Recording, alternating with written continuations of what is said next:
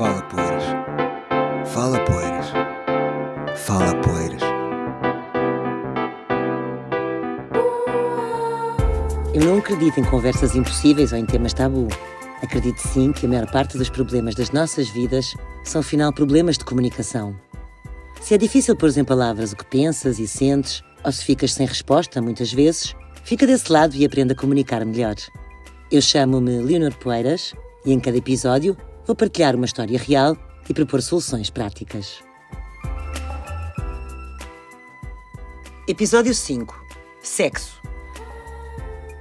É sempre um stress falar sobre sexo e, honestamente, não deveria ser, porque nos toca a todos, certo? Está estudado que casais que comunicam bem, especialmente sobre sexualidade, tendem a ter menos conflitos noutras áreas da relação e também se sentem mais confiantes e satisfeitos. Sou a Renata e não consigo dirigir, um, orientar o meu namorado durante o sexo. Ele fica ofendido por achar que eu estou a demonstrar que ele não sabe fazer as coisas, mas não é nada disso. Eu só estou a querer ter o maior prazer possível, tal como ele. Como falar de sexo um, sem ser constrangedor para nenhuma das partes? Eu não sei se tenho uma resposta direta para isto, mas pelo menos alguns conselhos eu tenho no que se refere à comunicação. A forma como falamos com quem estamos faz toda a diferença. A questão é íntima e ninguém gosta de se sentir nem diminuído, nem insuficiente, principalmente na cama. Por isso, cuidado com o tom e com as palavras que escolhemos. E também deixo uma dica importante: abordar o tema pela positiva dá sempre bons resultados. Quer dizer, pelo menos dá mais resultados, porque levanta menos resistência e também menos bloqueio da parte de quem está a ouvir e a receber a nossa mensagem. Renata, hum, primeira nota, antes de mais tens que evitar tocar neste assunto em pleno ato sexual. Não só porque não, enfim, não é o local indicado, como também é um automático turn-off, não é? Aproveita, por exemplo, para falar sobre isto. Eu também não diria durante um almoço, num restaurante ou assim. Eu acho que, como é um assunto íntimo, sinceramente vejo-o acontecer de uma forma muito espontânea, numa ocasião também ela muito um, descontraída e íntima, sei lá, quando estiverem a tomar duche, a vestir-se de manhã, não sei, assim uma coisa mais. No big deal. Não faças disto um, um momento especial durante aquele dia.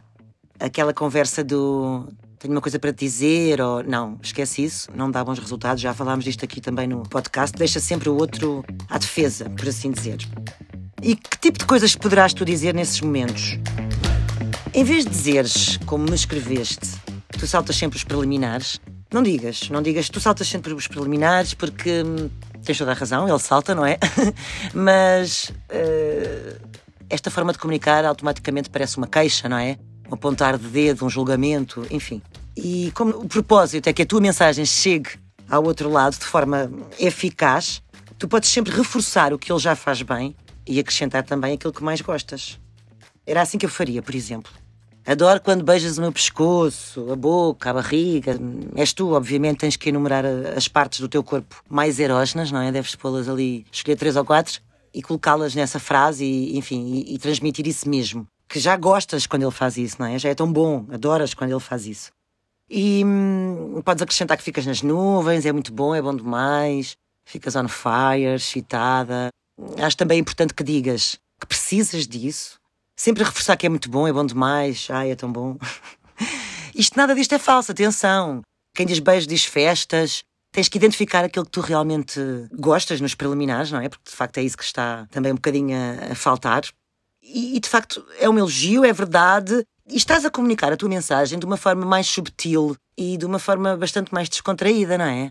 Eu até acho que é uma, uma, uma forma de conversar um bocado ternón ao invés de ser turn-off, pelo contrário, acho que esta conversa desta forma até pode, enfim, gerar momentos calientes, por assim dizer. Se preferires, podes acrescentar. E atenção, eh, não parece que seja aqui o caso porque ela expôs-me a situação por escrito e mencionou outras coisas, mas há muitas pessoas em casal que não, não sabem propriamente como é que o corpo feminino funciona. Ou fazem uma ideia, têm uma ideia. Portanto, também podemos fazer um comentário um bocadinho mais informativo. Pode não soar de uma forma tão excitante, mas é 100% verdade. A penetração é mil vezes melhor quando uma mulher está bem lubrificada. Isto é uma frase que se pode dizer. É informativa e é verdadeira.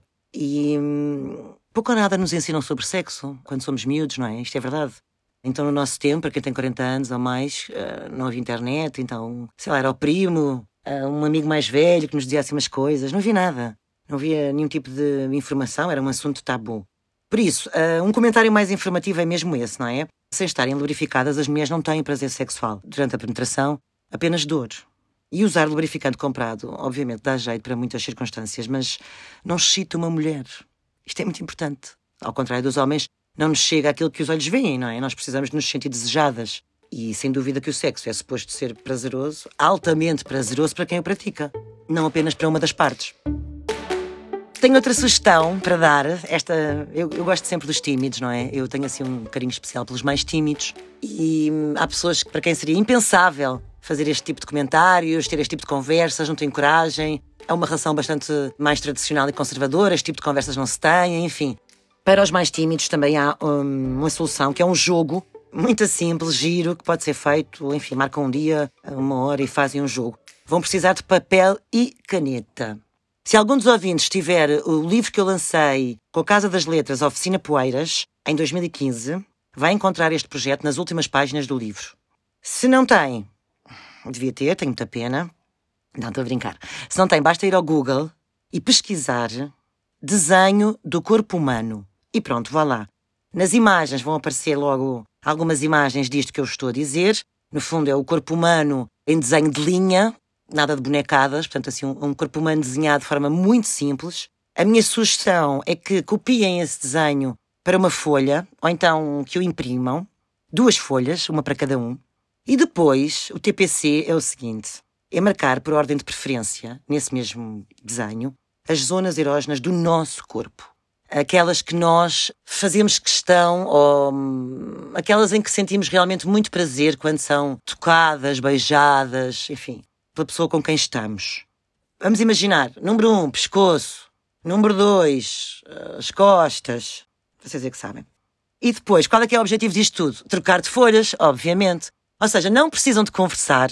É divertido. Podem continuar a ser tímidos, mas conseguem resolver aqui ou melhorar uma das áreas da vossa vida comunicando desta forma. Eu sei que parece que eu estou sempre a falar em comunicação verbal e temos que falar e falar, mas não. Há palavras que eu acho que realmente temos que saber dizer e temos que as praticar, como desculpa, eu amo-te, etc. Mas há conversas realmente que eu sei que são difíceis de ter.